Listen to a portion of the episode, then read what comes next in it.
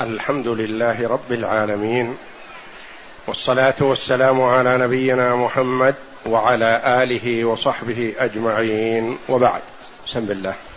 الحمد لله رب العالمين والصلاة والسلام على أشرف الأنبياء والمرسلين نبينا محمد وعلى آله وصحبه أجمعين. قال المؤلف رحمه الله تعالى عن عبد الله بن عمر رضي الله عنه الحديث الثاني عشر. الحديث الثاني عشر بعد الأربعمائة. عن عبد الله بن عمر رضي الله عنهما قال أجرى النبي صلى الله عليه وسلم ما ضمر من الخيل من الحفياء إلى ثنية الوداع وأجرى ما لم يضمر من الثنية إلى مسجد بني زريق. قال ابن عمر وكنت في من أجرى. قال سفيان من الحفياء إلى ثنية الوداع خمسة أميار أو ستة ومن ثنية الوداع إلى مسجد بني زريق ميل. هذا الحديث أورده المؤلف رحمه الله تعالى في باب الجهاد. عن عبد الله بن عمر بن الخطاب رضي الله عنهما قال أجرى النبي صلى الله عليه وسلم ما ضمر من الخيل من الحفياء وقيل الحيفاء إلى ثنية الوداع. وأجرى ما لم يضمر من الثنية إلى مسجد بني زريق. قال سفيان من الحفياء إلى ثنية الوداع خمسة أميال أو ستة ومن ثنية الوداع إلى مسجد بني زريق ميل. أجرى النبي صلى الله عليه وسلم يعني أمر بالجري بالسباق. والسباق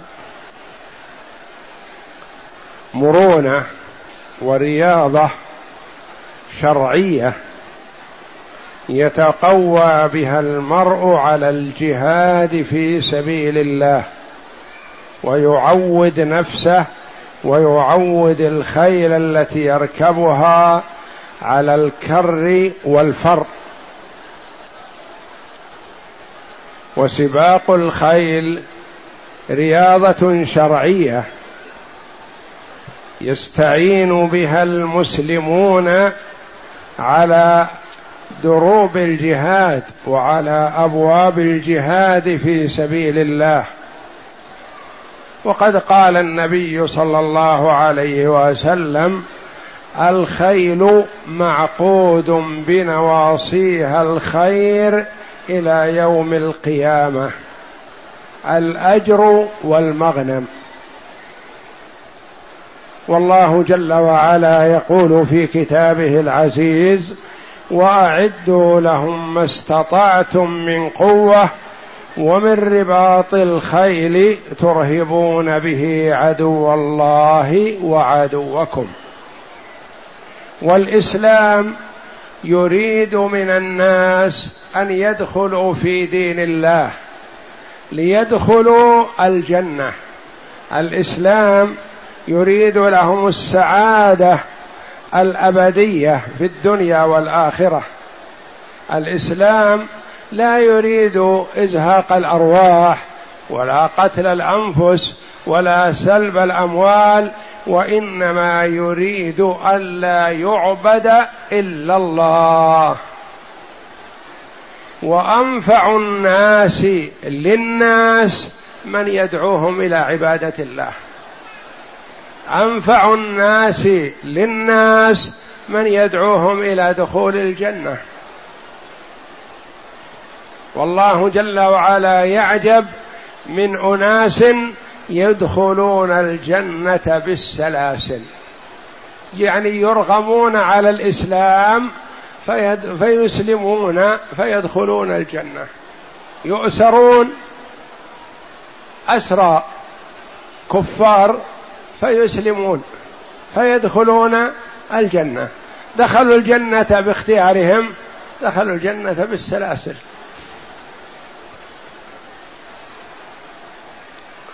والنبي صلى الله عليه وسلم أمر ورغب في السباق وفي الرمي وفي كل ما يتقوى به الإنسان على النفع العام. ينفع نفسه وينفع الآخرين. أجرى النبي صلى الله عليه وسلم أمر الناس بأن يتسابقوا إلى كذا.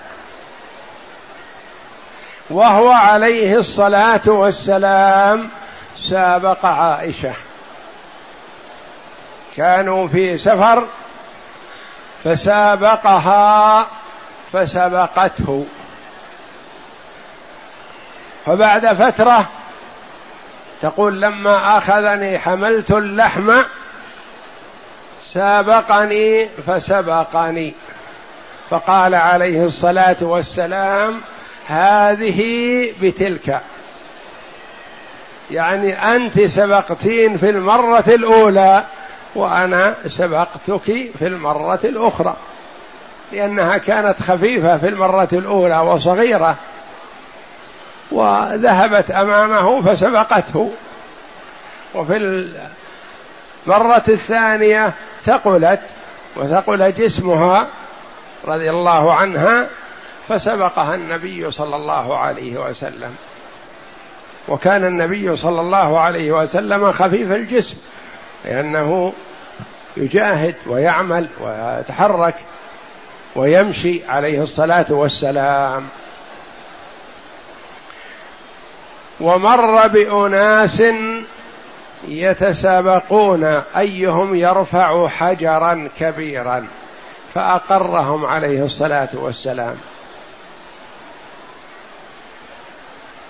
وأمر أناس بأن يرموا ليتعودوا. ويمرنوا أنفسهم على إصابة الهدف.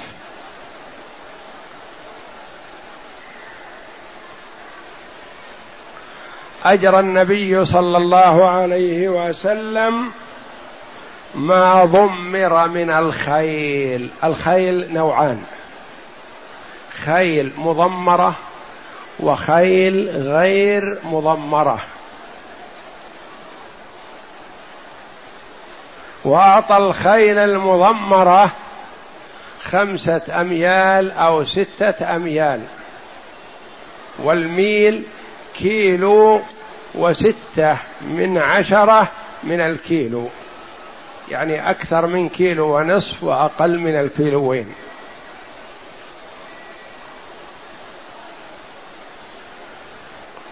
غير المضمرة ثقيلة وسمينة.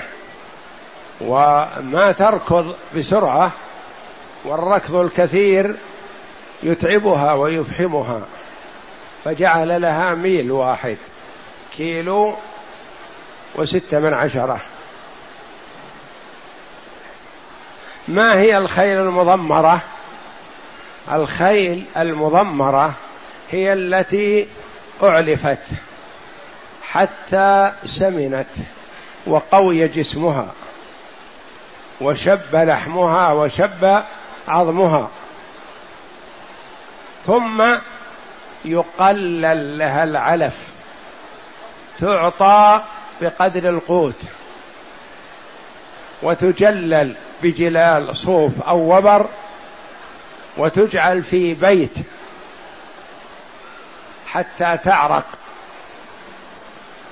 فإذا عرقت بعد قوتها خف لحمها وخف ثقلها فصارت سريعة في الجري تجري بسرعة لأنها من حيث القوة قوية ومن حيث خفة اللحم خفيفة.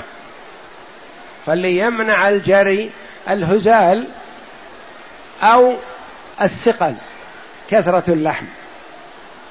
فهي من حيث القوة أعلفت حتى قويت. ثم قلل عليها العلف حتى يقل لحمها.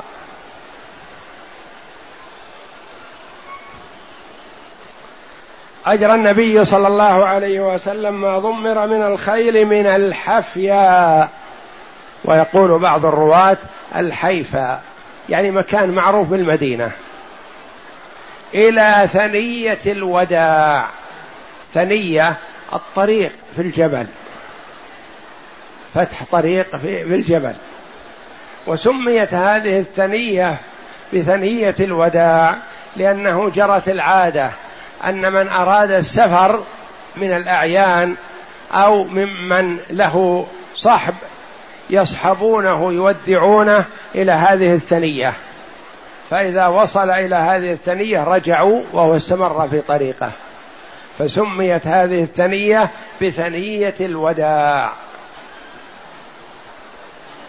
وأجرى يعني جعلها تمشي وتسابق ما لم يضمر يعني الخيل التي ما ضمرت ما عولجت بالعلاج السابق على أولها بميل واحد لأن أكثر من ميل يتعبها ويرهقها. والمسابقة بميل أو بستة أميال في إرهاق. في تعب. لكن هذا التعب مغتفر من أجل المصلحة. مثل الكي للدابة في إيلام لكن في مصلحة. مثل الحمل عليها فيه إرهاق وفيه إتعاب لها لكن فيه مصلحة. والحاجة تدعو إلى ذلك. فالمشقة التي ينتج عنها مصلحة مغتفرة. في هذا الحديث ذكر عبد الله بن عمر رضي الله عنه يقول وكنت في من أجرى يعني مع اشتغاله بالحديث والعلم والعبادة رضي الله عنه وأرضاه كان يجري يسابق يركب الخيل حتى إنه مرة جرى وسبقت وقفزت به الجدار. الجدار الذي جعل حد قفزت به الجدار.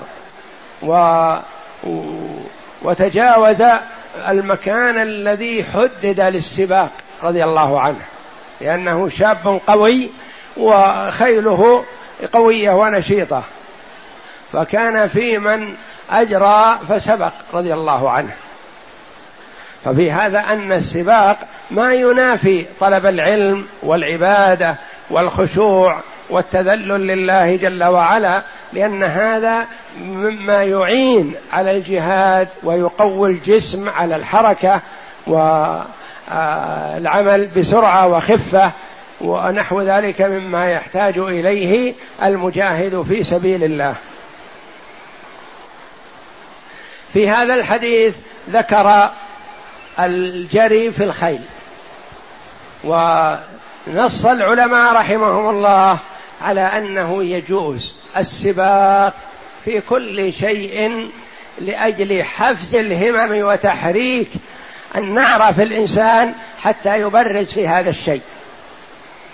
قالوا يجوز السباق على الخيل وعلى الإبل وعلى الحمير ويجوز الرمي في آه، وإصابة الهدف محاولة إصابة الهدف ويجوز السباق على الأقدام. ويجوز السباق على حمل الأثقال. يعني يوضع حجر على شكل رحى أو نحوه ويقال يلا أينا من يستطيع حمله؟ من يستطيع تحريك حمله إلى الركبتين؟ من يستطيع حمله إلى السرة؟ من يستطيع حمله إلى أن يجعله فوق رأسه؟ وهكذا سباق في هذا الشيء. وكذلك في المسائل العلمية يستحب السباق فيها. يقال مثلا من يبحث هذه المسألة؟ من يحرر النزاع فيها؟ من يبين نتيجة الخلاف فيها؟ من يستنتج الراجح في هذه المسألة من كتب العلم؟ وهكذا والسباق والسباق في السباحة كذلك.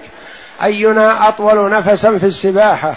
أينا أبعد يغيص في الماء؟ أينا أكثر إقامة في الماء؟ وهكذا.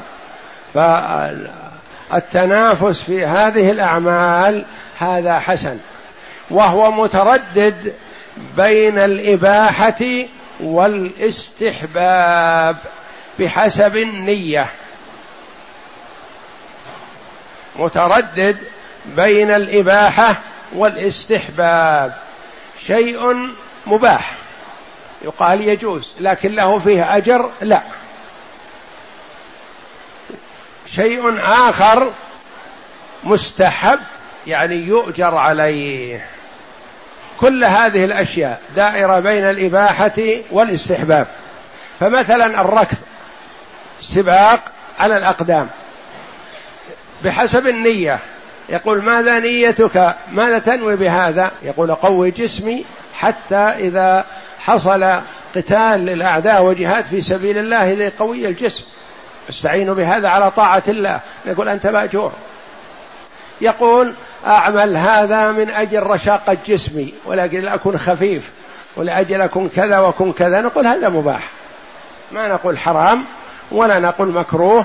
متى يكون حراما أو مكروه؟ إذا أشغل عن واجب. أشغل عن واجب. كان هذا الركض مثلا أو نحوه يشغل عن صلاة الجماعة. هذا محرم. إذا يفوت على الإنسان شيء من الأمور الواجبة عليه فهذا حرام عليه ولا يجوز.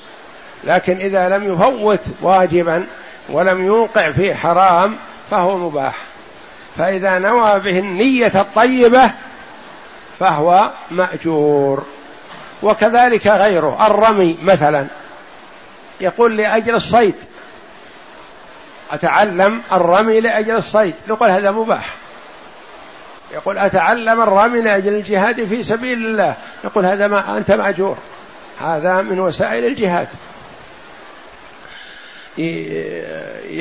يتعلم السباحة. يقول ماذا تريد من هذه السباحة؟ يقول أرفه نفسي. نقول هذا مباح. يقول أتعلم السباحة من أجل إذا وقع غريق أو سقط في الماء أحد إلي أستطيع إنقاذه وأنفع هذا الذي سقط. نقول هذا مستحب وأنت مأجور في عملك. لكل امرئ ما نوى وكلمة يعني النية تتأتى في كل الأشياء في الأكل والشرب.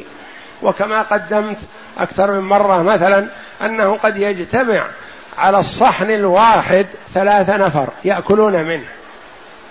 واحد مأجور.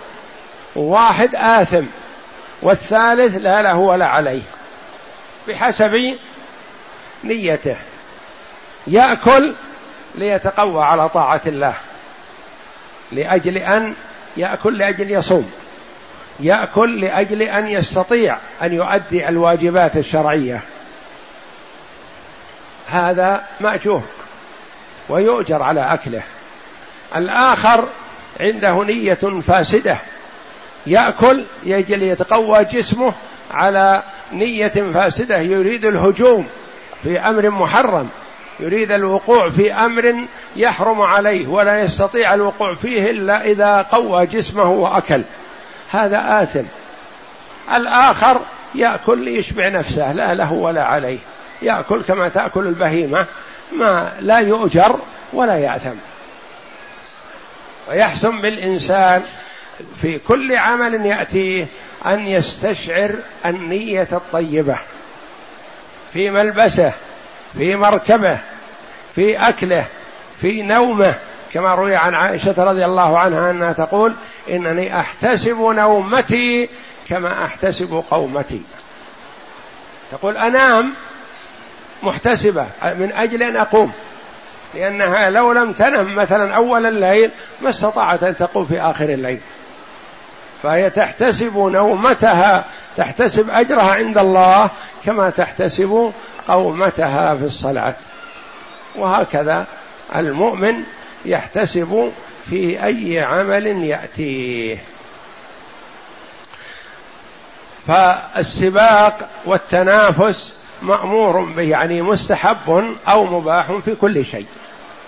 وهذا الحديث لم يتعرض للجعل. أو للسبق للجائزة التي ياخذها السابق. هذه فيها تفصيل كثير طويل بينه ابن قدامة رحمه الله في المغني في باب السبق. باب واسع بين فيه التفصيل في هذا رحمه الله. فهذا لا يخلو. إن كان هذا السبق الذي يجعل من الإمام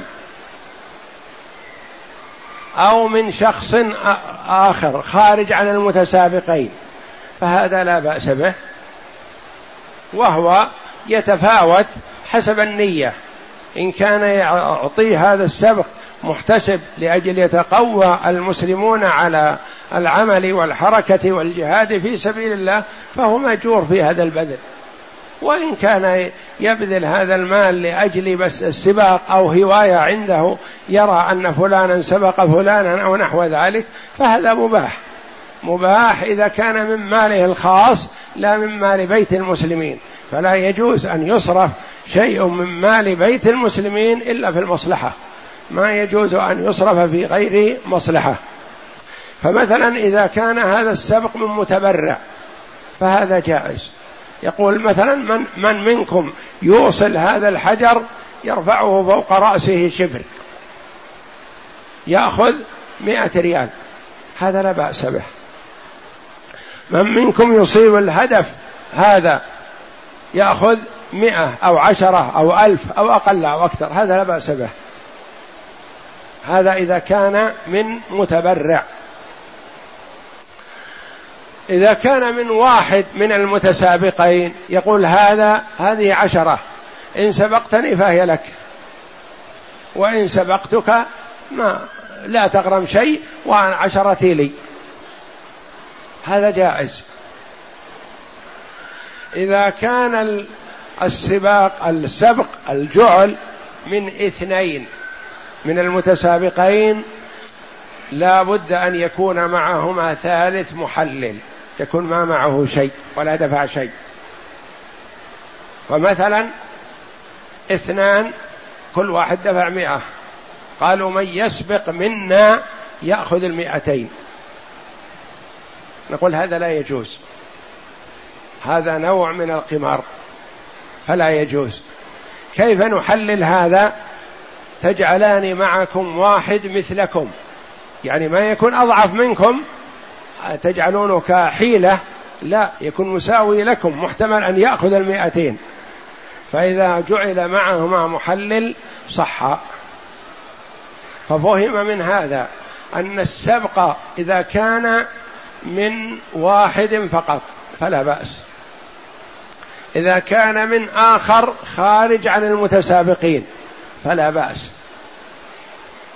إذا كان من اثنين من المتسابقين فلا بد أن يكون معهما محلل مساو لهما ليس بأقل منهما. ما يجعلانه حيلة بأنه يكون ثالث وهو معروف أنه لن ينال السبق.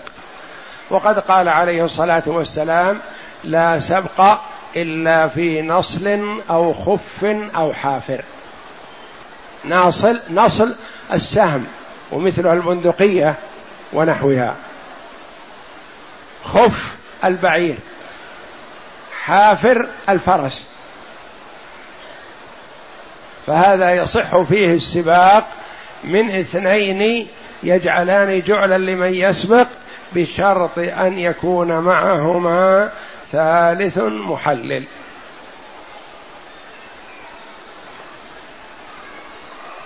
وهذا الحديث لا سبق إلا في نصل أو خف أو حافر كان سببا لكذب محدث ليس من الثقات كذب على رسول الله صلى الله عليه وسلم فيمثل به العلماء رحمهم الله على كذب بعض المحدثين. بعض من ينتسب إلى العلم دخل على أمير وهو وحوله حمام يتسابقن وهو يسابق بينهم بين هذه الحمام. فدخل فقال له صاحبه أو لم يقل له شيء هل هذا العمل مشروع؟ قال نعم.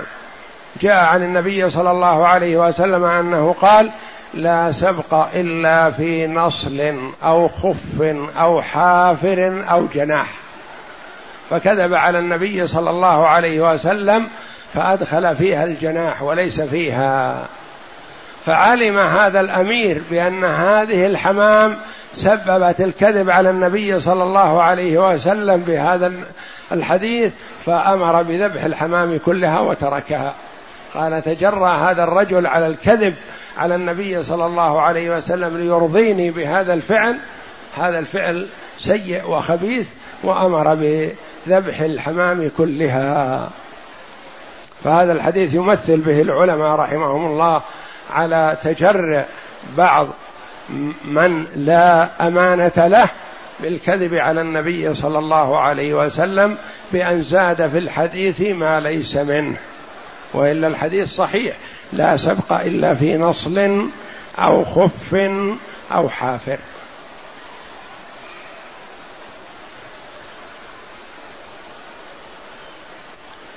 اقرأ.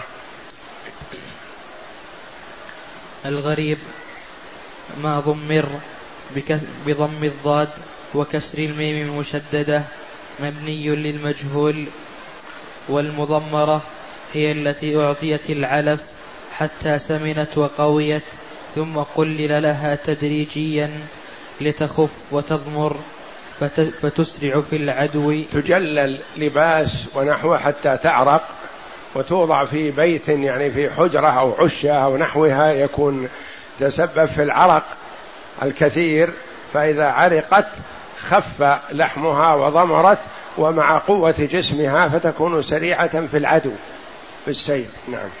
فتسرع في العدو وتقوى على الحركة.